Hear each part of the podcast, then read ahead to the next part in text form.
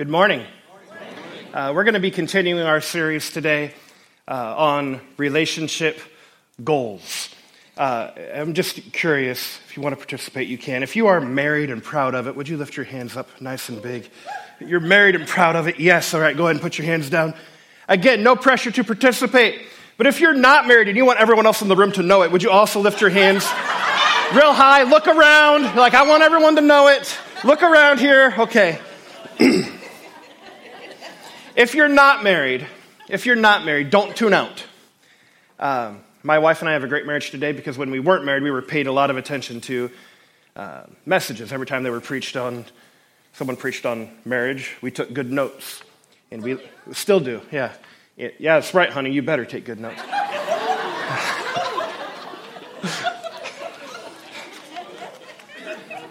but there's some good stuff. There's some good stuff in here. These are Christian principles that uh, I think will help your life regardless of where you are.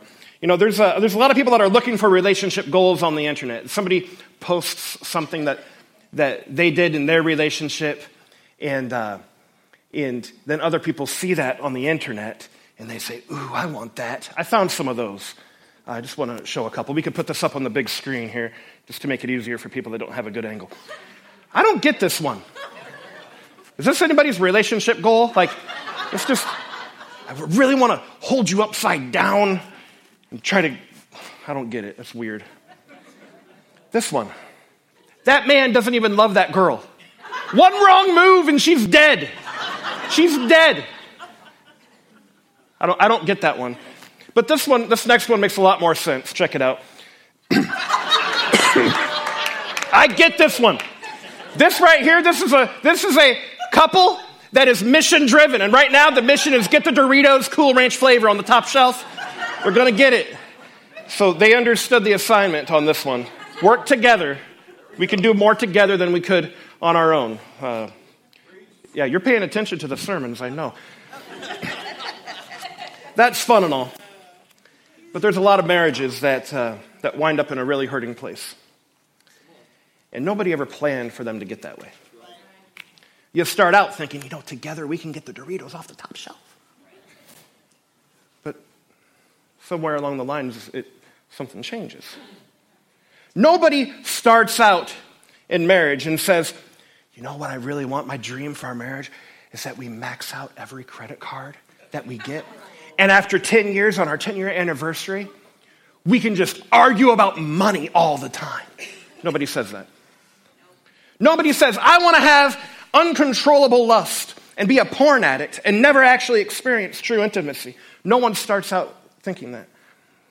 Nobody says, I want to get so involved in a hobby. I want to get so involved in kids, the cable news, my job. I want to get so distracted by something besides my spouse that 20 years later I wind up wondering, why on earth am I married?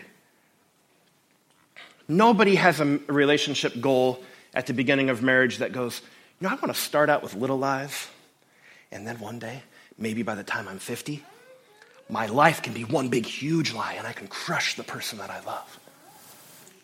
No one starts out that way. But there's a lot of people, that's exactly where they wind up. It's exactly where they go. Why? So you don't get a great marriage accidentally. You don't fall into it you work your way into it. You, it's, it's mutual submission, there's sacrifice. You need, if you want a godly marriage, you need godly relationship goals. And that's what this series is about. Uh, I want to spend just a minute in review. If you have missed some of these, you can always catch up.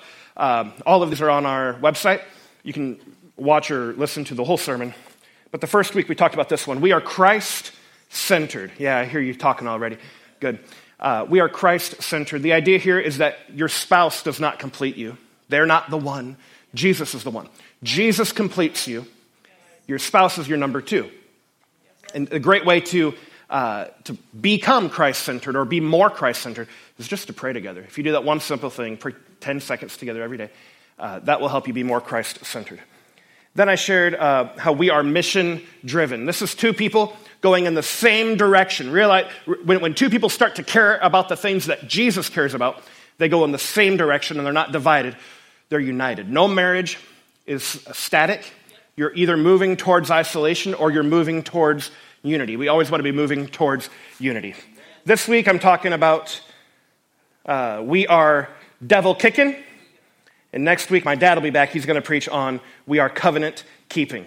Now, I've been, if you've been here a few weeks, you know uh, I like to practice this, so I want to hear you say it out loud. We are Christ centered. We are mission driven. We are devil kicking. We are covenant keeping.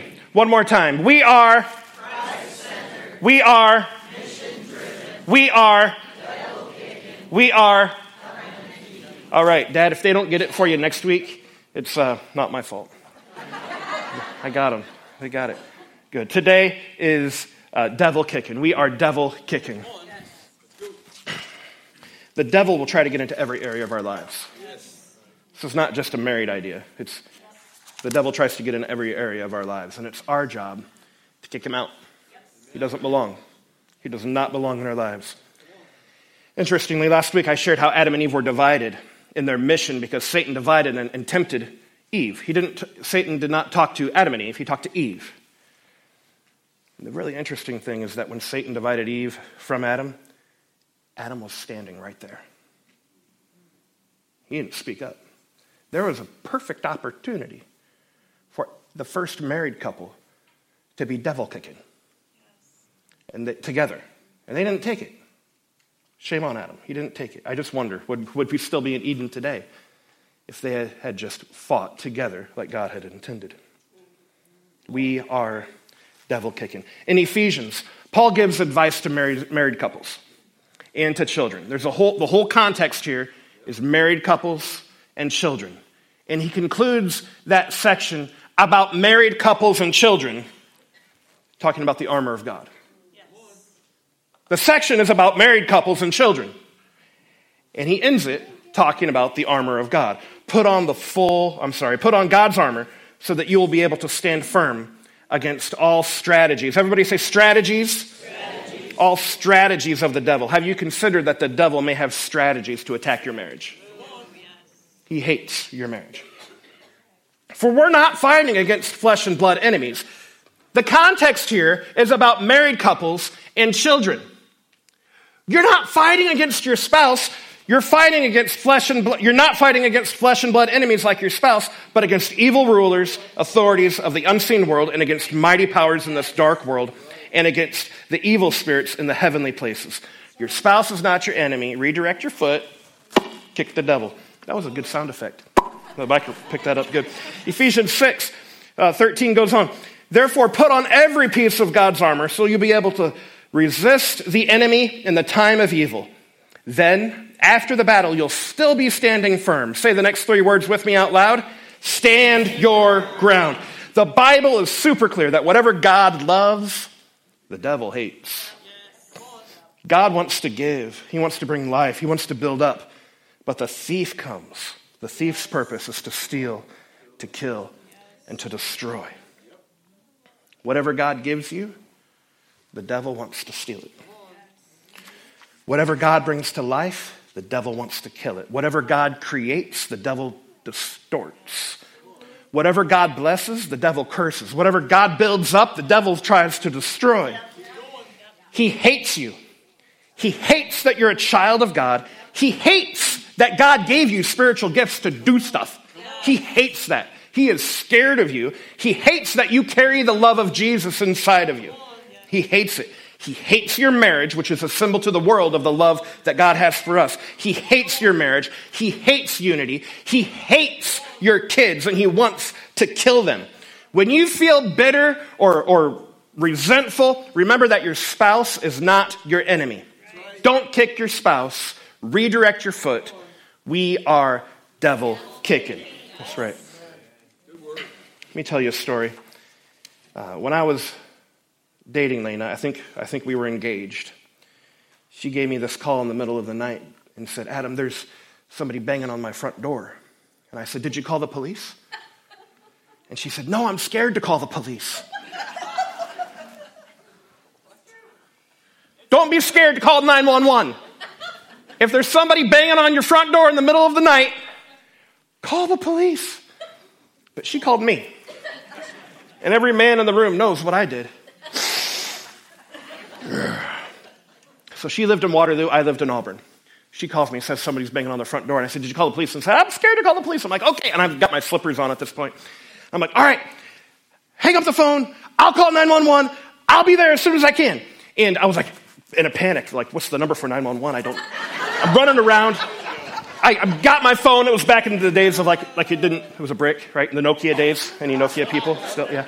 Uh, and, and I was a little bit freaking out. I'm like, where's my gun? I need a gun. I don't have a gun. I got it okay. And I'm running over here and I get into my car and I break every traffic law I can think of to get there as quickly as I can.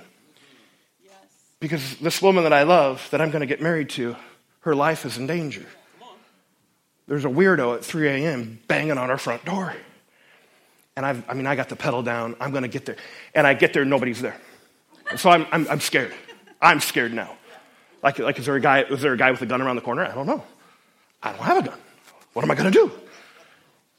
And so I got up to the front door and I was like, Lena, it's me, let me in. And she lets me in. I shut the door. We locked the door. I was like, You're okay. You're okay. I think I saw the police down just a ways. I think we're okay. Let's make sure. And the police came up and they said, We don't see anything. He must have been here banging, but he banged on the front door and he left. And uh, so the police left, and I stayed with her for another few minutes. And right when I was about to leave to go back home, car pulls into the driveway. Car I don't recognize. I freak out. I said, He's back! I shut the door, lock the door, get back in the bedroom, go back behind the bed. I'm like looking for a lamp to turn it into a weapon, right? Like I'm gonna do something. I'm like, stay back there, get on the phone to call 911. You're scared to call 911. I'll call 911. You guys gotta get back here right now. You guys gotta get back here right now. I'm freaking out because there's somebody coming that wants to kill the woman that I love. I'm not going to let it happen. That's why Paul warned us. See, because you would be the same way. You would be the same way. You, it would not be life as normal. It wouldn't be, oh, let's put on Netflix. You'd be on guard. You would be ridiculously on guard. You would be watching. You'd be looking. You'd talk with the neighbors. You would, if you didn't have a weapon, you'd get some kind of weapon, a one that shot or one that swung. You'd get something. If you knew that somebody was coming after your family, you would protect them. And that's why Peter warns us be alert and of sober mind. Your enemy, the devil, prowls around like a roaring lion looking for someone to devour. Someone, someone, maybe some marriages. He's prowling around looking for marriages to devour. Who does Satan want to destroy? You. He's looking for marriages to devour. By the way, the end of that story, the police came and it was a harmless guy. I thought he was going to kill us. He was a harmless drunk that was at the wrong house. So they, they arrested him. What's that? A harmless girl. I was scared of a girl. I didn't know. To this day, still, I didn't know. She knew, I guess. But she was drunk at the wrong house, and uh, the police took her away. But I didn't know that, right? Like, like the, you understand the story. Demons study you and your spouse in order to break you up. How does he do it? How does he do it? Here's the thing he, he prowls around. There's no lion prowling around that says, Rrr. There's no warning from a lion before they attack. He doesn't announce it.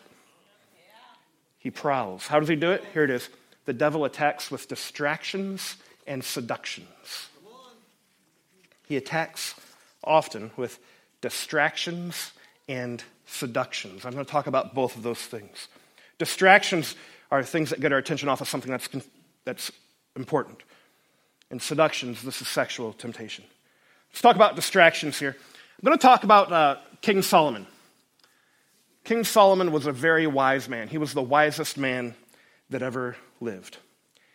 And uh, he also had a lot of wives in the Bible. That's, that's old school days. He had, I think, 300 wives, 800 concubines. So not only was this guy, like, he was wise, not only was he a wise coach, but apparently he was also a player. Does that work? Okay. No. All right. But he, he was in love with this Shulamite woman. And he loved this Shulamite woman. And there's a book in the Bible called Song of Solomon, which is a, a book about love. And, and he, it's uh, the Shulamite woman and him saying some things back and forth to each other. And so I want you to rate King Solomon's riz here. He's got some things that he said to this Shulamite woman. We're going to look at them together. I really don't get some of this. He says, Your teeth are like a flock of sheep. When I kiss you, I'm pretty sure there's a cotton ball in there. you, got, you got fuzz in your mouth. Riz is going down. All right. Uh, here another one. He says, Your temples behind your veil are like the halves of a pomegranate. Your forehead looks like an alien. You got a big, knobbly forehead. I don't get it.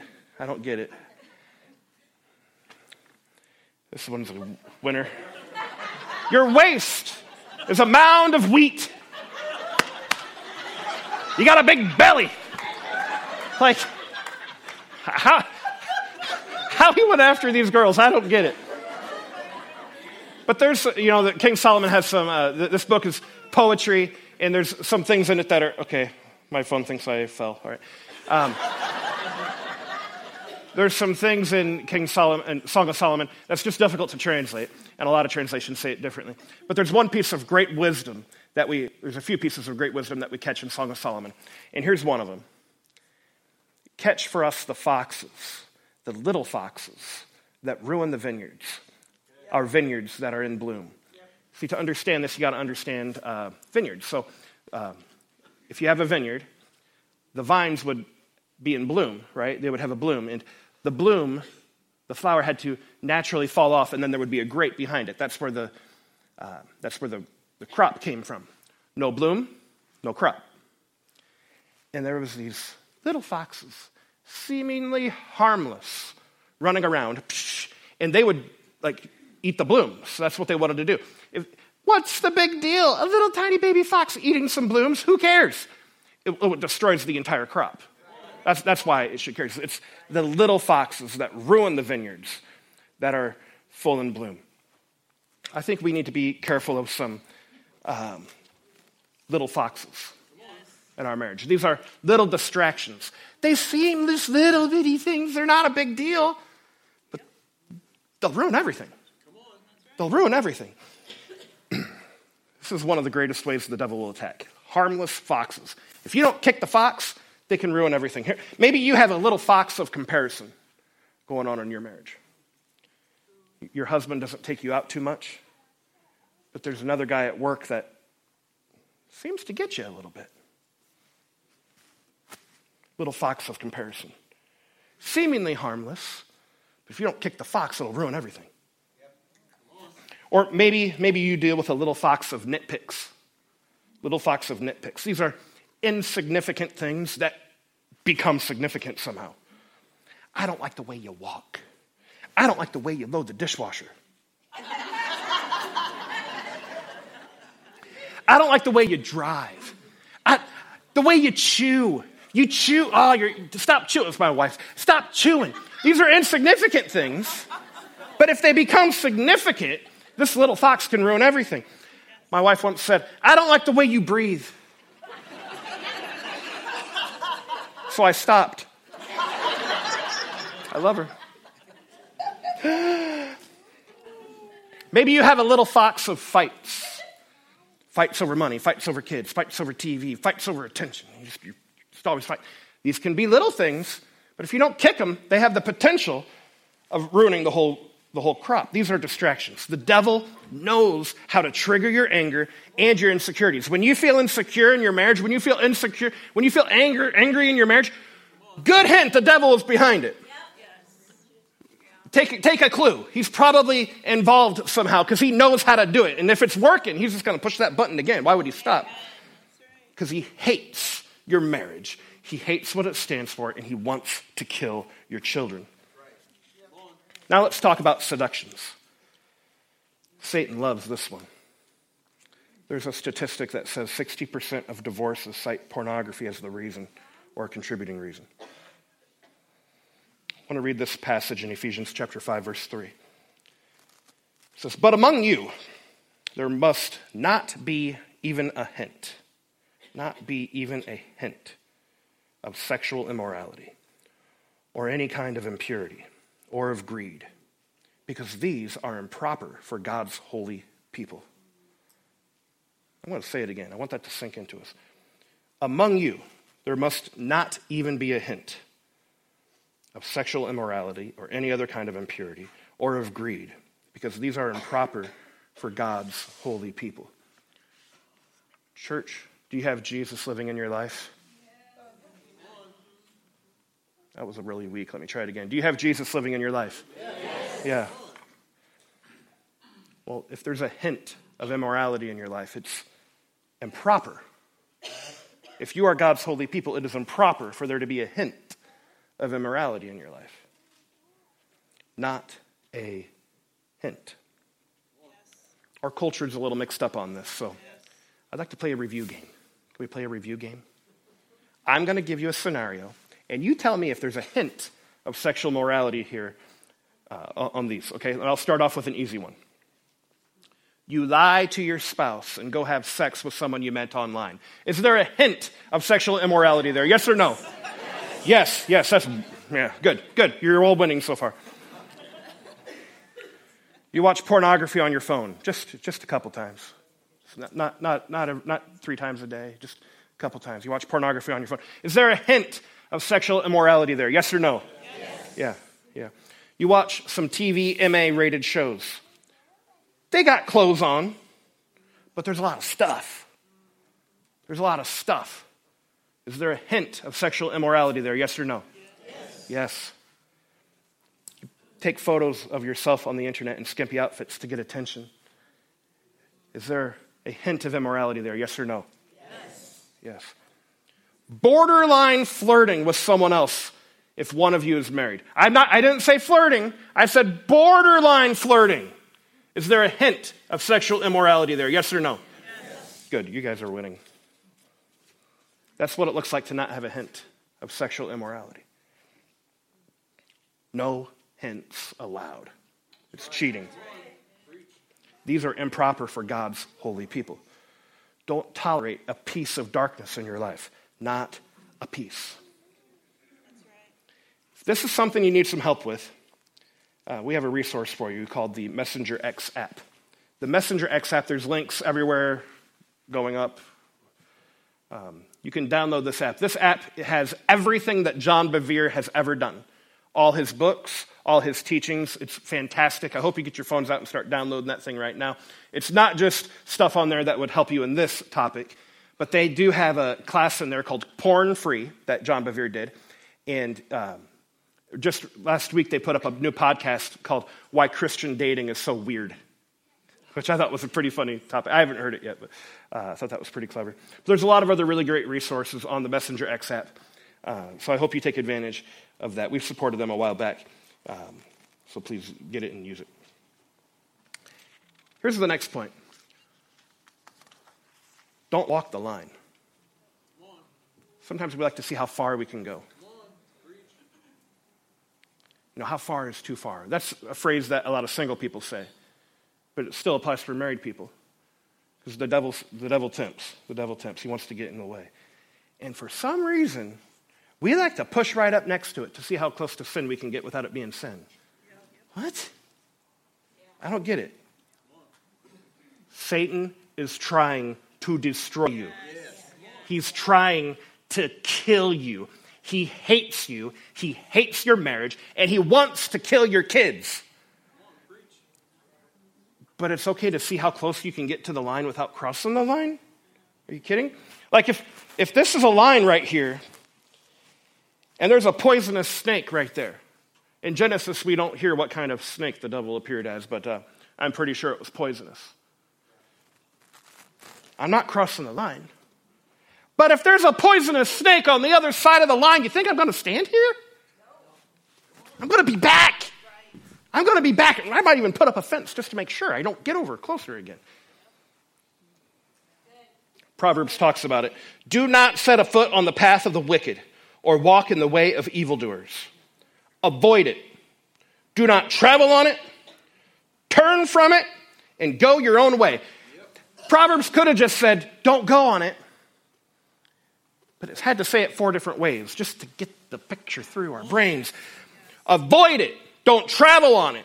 Turn from it and go some other way. Do something else. Distance yourself from compromise, church. You never win when you compromise. A compromise in a marriage is always a fail. You never win when you compromise. So if you're vulnerable with unlimited phone access, limit your phone access. If there's a person that you shouldn't be with, don't have lunch with them alone. Don't do it. Don't do it. At work, if you realize that you're emotionally attached to someone of the opposite sex, put in a request to be transferred to a different department. If you can't get transferred to a different department, quit your job. Find a different job. I resonate with Craig Groeschel here. He says, Why would I fight a temptation in the future when I have the power to completely eliminate it today? If you're in a situation that temptation keeps coming back, change the situation. You don't have, you don't have to fight it if you remove that situation. There's two types of people disagreeing with me right now. There's people that are saying, Come on now. You're going a little overboard, preacher. I hear you. And there's some other people disagreeing with me saying, I'm stuck. I've gone, I've gone too far in my relationships. I've, I've failed it. I wish I had heard that 10 years ago, but I have messed up and I've messed up good. I've gone, I'm too far gone. So those are the two people disagreeing with me people that think I'm overboard and people saying I'm stuck. Paul has some advice for you 1 Corinthians 10. To the one who thinks you're fine and I'm just going overboard, Paul says, if you think you're standing firm, you be careful. You're the one that needs to be careful that you don't fall. And to the one who's stuck, Paul says, No temptation has overtaken you except what is common to mankind. And the solution to both sides is this God's faithful. He will not let you be tempted beyond what you can bear. But when you're tempted, He will also provide a way out so that you can endure it. Don't walk the line, stay far from it. Stay far from it. Let me talk to the singles here. Satan attacks you all the time all the time. And you are in training right now to fight the devil. You're in training to fight the devil because it doesn't go away. The fight doesn't go away when you're married, it just changes. You will not build a future righteous marriage on the foundation of a sinful life today. So don't, right now, don't let there be a hint of sexual immorality in your life. Not a hint. Say, not a hint with me. Not a hint. I encourage you, start asking your spouse, or if you're single, ask yourself the question where are we most vulnerable to spiritual attacks? Where are we most vulnerable to spiritual attacks? Or if you're single, where am I most vulnerable to a spiritual attack? Because the devil wants to attack your marriage because he hates it. And when you're aware of where where you're most vulnerable, you'll be ready. Remember week one when I shared that we are Christ centered, and that means that we need to, uh, we should pray together, right? I hope, hope some of you are doing that. You pray together. If you pray together, you're, you're going to make a spiritual bond. And something unique can happen when you're Christ centered and praying together, and then you're mission driven and you care about the things that God cares about, and then you're devil kicking and you fight spiritually, what do you do? When you realize that you're being attacked spiritually, if one of you is being spiritually attacked, hey, guess what? It's the both of you. The both of you. Then what can you do? You pray. You pray. This is week one. And those you might need to turn up the heat a little bit. I just told married people to turn up the heat. That's a little bit weird. You can do that too. But turn up the heat in your prayers, is what I'm saying. Turn up the heat in your prayers and start fighting the devil together. Just like Adam should have. When, Eve, when, when Satan came up to, to Eve and was like, hey, Eve, Did God really say? Adam was right there. And he could have just been like, buzz off. We're fighting together, not today. Try again tomorrow. He could have done that, but he didn't. He didn't, the wimp.